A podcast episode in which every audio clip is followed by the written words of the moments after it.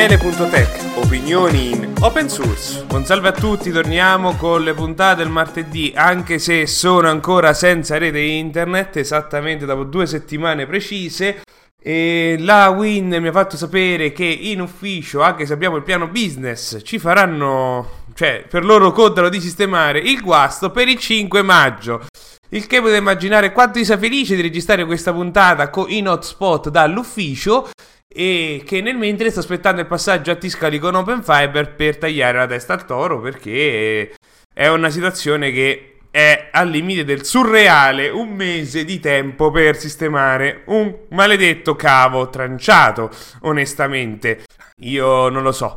Detto questo, proseguiamo subito con i link della settimana, che non sono quanti quelli della settimana scorsa, perché tra Pasquetta di mezzo e tutto il resto non è che ce ne ho così tanti, però arriviamo pure al tema della puntata adesso.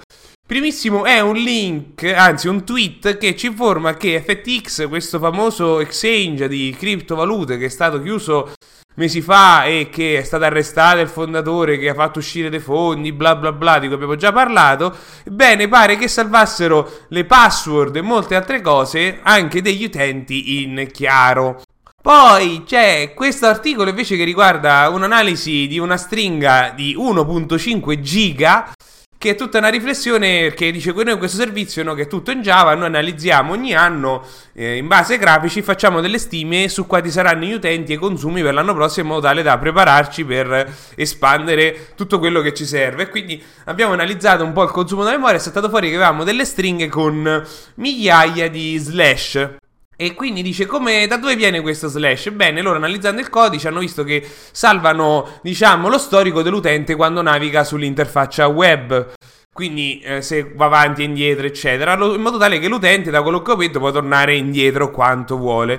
Il punto che questo loro salvano anche lo slash, ovviamente. Lo slash nei file JSON viene sanitizzato aggiungendo altri slash. E quindi se tu nel tempo hai un utente che naviga con l'interfaccia nella stessa sessione, va avanti e indietro più volte, ma di lungo, si ritrova con migliaia di slash, perché ogni volta ne venivano aggiunte sempre di più e quindi veniva una stringa gigantesca. Quindi come hanno risolto per salvare questo storico? Beh, hanno tagliato questo storico a 100 mega in modo tale che non arrivasse a questo volume, e poi di riscrivere parte di questa implementazione per gestire proprio lo storico delle navigazioni. Però è interessante perché sono quelle cose a cui uno non ci pensa effettivamente. Poi c'è questo articolo che l'autore di ZURL ha creato uno strumento da linea di comando che si chiama TRURL, che non so come si può pronunciare, che è una basata sulla libreria di ZURL, che è la versione del comando TRURL che sta per truncate su Linux. Questo comando qui nel caso di curl non fa altro che sanitizzare una URL e permette di modificarla passando con i vari parametri. Ad esempio, noi abbiamo tutta una URL, vogliamo cambiare il dominio, ce lo fa in automatico, oppure ci genera di JSON o altro. È, diciamo, un'interfaccia diretta al parser di ZURL per le URL. C'è l'annuncio poi di Wikimedia Italia, che ha lanciato il suo corso per i bibliotecari, archivisti e operatori museali che vogliono formarsi per valorizzare di più i contenuti digitali delle loro istituzioni. Il corso è gratuito ed è online. Poi riprendiamo subito, abbiamo una notizia che riviene dal Ubuntu, che dicono che hanno preparato il kernel per Rust, ovvero è tutta la spiegazione tecnica del fatto che l'implementazione di Rust, dei 3 kernel Linux, è specifica per certe versioni di alcuni del compilatore e di altri pacchetti, e che quindi richiede un po' di magheggi poterlo compilare con il supporto e tutto il resto. E allora hanno detto, guarda, noi invece su Ubuntu vi semplifichiamo la vita, perché abbiamo già preparato i pacchetti e tutto quanto, permettervi di installare tutto con un colpo solo e quindi di poterci già programmare in Rust per il kernel Linux. Questa è la versione proprio no breve di più. Al tempo stesso è stato presentato finalmente le specifiche software della versione PDF 2.0, aperte a tutte, perché sono uno standard ISO che noi possiamo dire PDF è diventato uno standard de facto. Non è nel senso che prima hanno implementato lo standard e poi l'hanno diffuso, no, PDF è diventato lo standard e ha dei problemi come tecnologia. Ancora oggi noi ci ritroviamo con software che generano PDF nella versione 1.2.3, quando l'ultima è la 1.7, che è del 2017. E quindi diciamo che è sempre stato un po' in base ai produttori di software fare le nuove versioni di PDF con tutte le problematiche che hanno. E quindi in poche parole cosa è successo? Ebbene, i vari produttori di software, cosiddetti vendor, Adobe, che è quello che ha creato PDF, e Foxit Reader, che non pensavo fosse così portato, ebbene, hanno rilasciato pubblicamente la specifica ISO della versione 2.0 perché hanno pagato le royalties, cioè i diritti per poter pubblicare questa documentazione aperta a tutti, cioè fino ad oggi. Quindi significa che la 2.0 era privata e solo chi pagava poteva accedere a questa documentazione, quindi è stata rilasciata, adesso tutti potranno implementare il supporto alla 2.0, che pare che corregga tutta una serie di problematiche delle versioni precedenti, ovviamente, anche perché un bel salto considerando che la prima versione è del 93.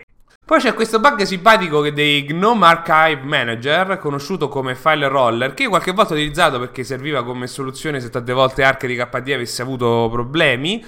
Oramai però non c'è più praticamente. Nella cartella .cache dell'utente, ogni volta che tu apri un archivio fa una copia cache, quindi per un bug che è documentato da tipo 5 anni, questa cartella può essere non svuotata da parte di File Roller, e quindi questo utente dice: mi sono ritrovato con 106 giga di archivi decompressi lì dentro perché queste cartelle non venivano cancellate in automatico.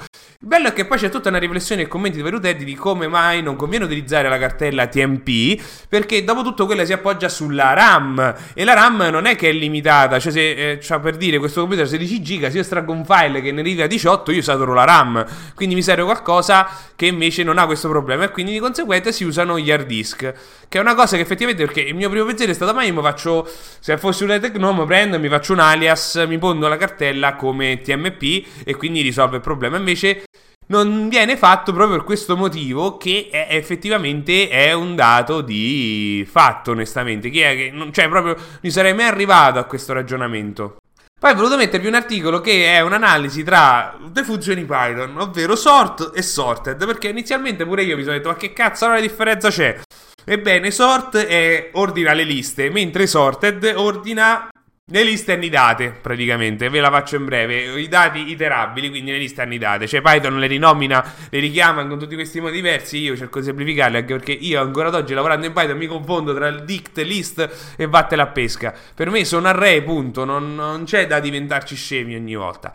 Abbiamo poi quest'altra che invece viene da NPM, che a me è piaciuta perché praticamente è tutta una riflessione di come i motori di ricerca danno molto peso ai, diciamo, a questi siti grandi che sono dei repository giganteschi, quindi GitHub, NPM, e quindi gli spammer hanno cominciato a popolare, di bombardare NPM GS di pacchetti che hanno soltanto un file readme per pompare sui risultati di ricerca software craccati e molto altro, perché gli viene dato maggiore, diciamo, priorità sui motori di ricerca. Però questi sistemi ovviamente non hanno, diciamo, una verifica di tutto questo, e oltre che una pulizia dallo spam, ecco. Poi c'è quest'altro invece che è un paper, che più un paper, è un'analisi di come si può creare una versione di Midjourney con soli $10. Ora io non ho approfondito perché non ho avuto il tempo, visto il fine settimana, ma spiega un po' come si può fare analizzando varie versioni open source e le basi, e come si possono aggregare vari progetti proprio su GitHub per poterlo generare.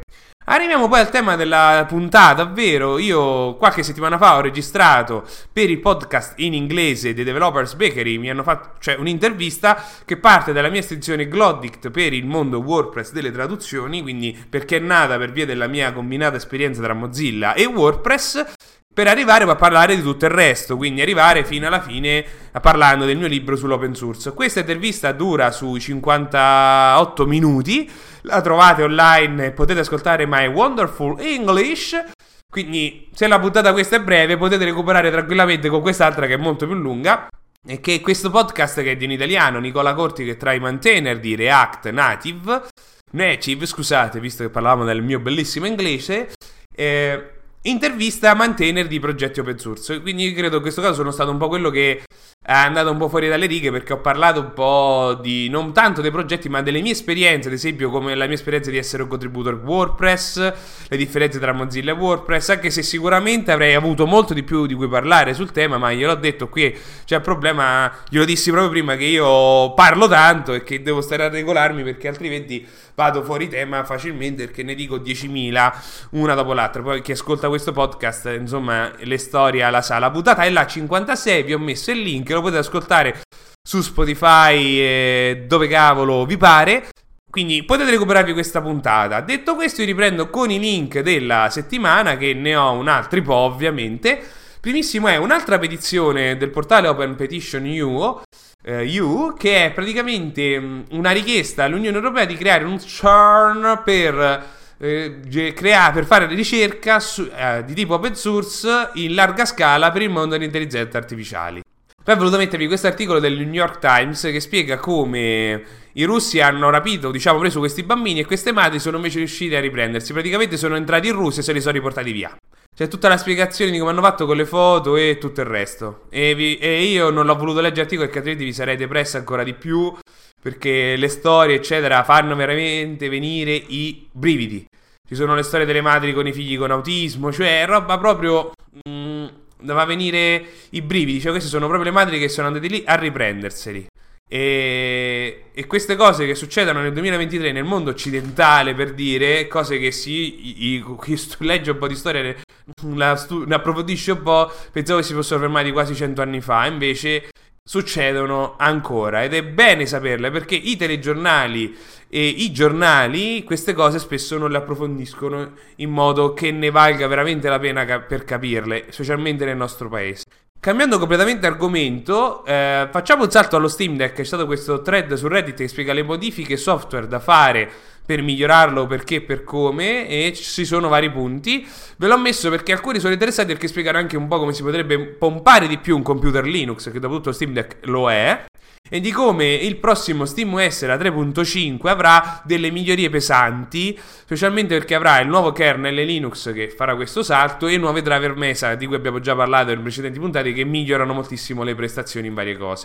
Quindi facciamo un salto invece dopo il New York Times al Forbes, che è uno studio di come i trafficanti sessuali utilizzano in America le app per la sicurezza familiare per controllare le vittime. Praticamente sono delle app che tu le stai e paghi un servizio che, utilizzando il tracciamento GPS, ti dicono dove sono i tuoi figli. Ebbene, vengono utilizzati i trafficanti sessuali per controllare, diciamo, i loro investimenti. Ecco, io, diciamo, usiamo questo termine un po' così neutro, ecco. E è saltato fuori che i stessi fondatori delle app non lo sapevano, però le aziende sì, e dicono anche poi gli attivati di giustizia e altri che vengono utilizzati proprio per controllare dove vanno e sono obbligati ad averceli. Quindi è un modo per utilizzare queste app, che dopo tutto sono nate per un motivo, in modo completamente diverso. Poi ci avevo voluto mettervi questa discussione su Hacker News, che poi ci hanno fatto gli articoli, perché oramai è già di 5 giorni fa, di come gli ingegneri Firefox già 5 anni fa segnalavano un bug dentro Windows Defender, che è l'antivirus predefinito oramai da Windows, credo, 8, e che crea dei problemi in Firefox, rallentandolo tipo del 75%, e quindi saltava fuori se si utilizzavano certi siti. Ebbene, il bug è stato corretto da Microsoft, e parlando poi gli stessi sviluppatori dicono che il problema principale che hanno su Windows sono gli antivirus, perché si fanno gli affaracci degli altri, dopo tutto. E quindi la discussione su Hacker News spiega nei dettagli meglio nei vari punti e anche varie altre situazioni similari, perché tutto su Hacker News ci troviamo proprio nerd e ingegneri di tutti i tipi che commentano queste notizie e vanno nei dettagli raccontando anche le proprie esperienze. Quindi è molto interessante un po' la discussione. Quindi ecco, spesso non è detto che sia il software, ma qualche altro software dentro il computer. Infatti mi ricordo che Firefox Quantum, quindi col multiprocesso, semplificò moltissimi problemi, perché sganciava tantissime cose native di Windows, spostando in un ambiente multiprocesso, e abbandonava tutte le estensioni statiche di una volta con quelle nuove, perché creavano problemi di questo tipo per colpa degli antivirus. Poi mi ho voluto mettere un PDF che è un'analisi dei sondaggi che sono stati fatti ai contributor Debian nel 2022. Il problema è che è un documento di 124 pagine che a me mi è passata la voglia di leggerlo perché è troppo lungo, quindi non lo so nei dettagli cosa c'è. Certo è che tutta sono domande, no? Come loro partecipano, quali sono gli strumenti con cui comunicano e così via, e salta fuori un po' di tutto.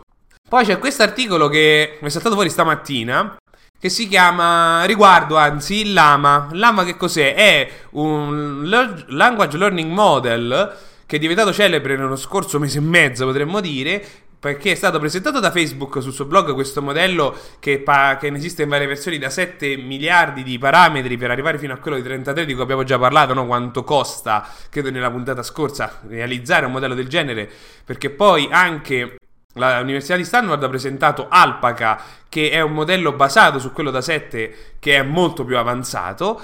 Ebbene, perché è diventato famoso Llama? Perché Facebook nel suo blog ha presentato tutto il modello. Il problema è che c'è stato un leak poi successivamente su 4chan del modello stesso, e quindi sono stati costretti a presentare la versione open source. Un po' come è successo anche con Twitter probabilmente, no? Che è stato fatto un leak e il mese dopo e mezzo poi l'hanno presentato l'algoritmo.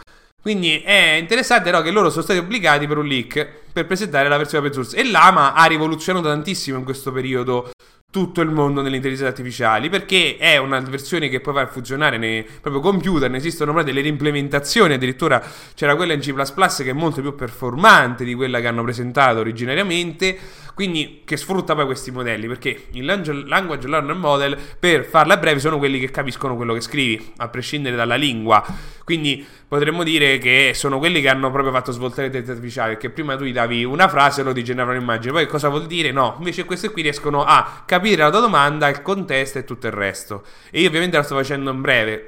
Poi c'è questo articolo invece che spiega il costo dei processi paralleli nelle GitHub Action. Praticamente un'analisi, perché nel caso che chi la paga, che le GitHub Action vengono, se sono parallele, vengono calcolate come se fossero distinte, e quindi se tu dici la macchina ci ha messo 3 minuti per fare tutte le operazioni, in realtà ce ne ha messe 11, perché sono tutti processi paralleli che loro eseguono su container diversi.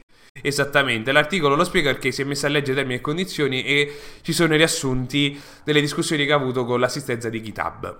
Poi, visto che abbiamo parlato poco fa di Facebook che ha presentato tutto Llama, hanno cominciato questo bellissimo articolo di come contribuire al kernel Linux in modo facile, da questo contributo di lunga data che lavora per Facebook, che parte da come si devono fare alcune operazioni per lo sviluppo e anche come migliorare la comunicazione per rispondere meglio alle revisioni, per farle meglio.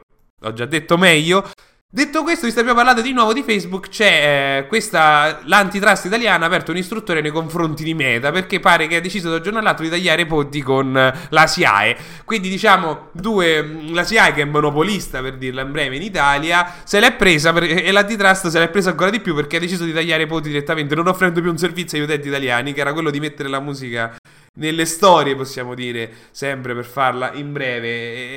E la SIAE credo che stia sulle scatole un po' a tutti, perché dopo tutto non è che faccia grandi cose, Abbiamo poi un articolo di Wired.com di come Amazon sta decidendo di sta ridimensionando anzitutto il suo mercato delle consegne a domicilio con i droni, perché hanno dei problemi, e poi tutta la parte legislativa che non è ben chiara e tutto il resto che complica un pochino la vita. Poi c'è questo linguaggio che è stato inventato e si chiama Tabloid, che fa morire da ridere. Praticamente è un linguaggio che sfrutta poi i classici slang da titolo clickbait. Quindi per dire, qui c'è un esempio di Fibonacci, che il linguaggio è Discover how to Fibonacci with ABN, che sono le variabili. Rumor as it fa partire il loop. Poi per dire l'if è what if, lies, quando invece è l'else, e così via. Fa ridere perché sul browser si può funzionare il linguaggio, è scritto tutto in JavaScript e si può provare direttamente.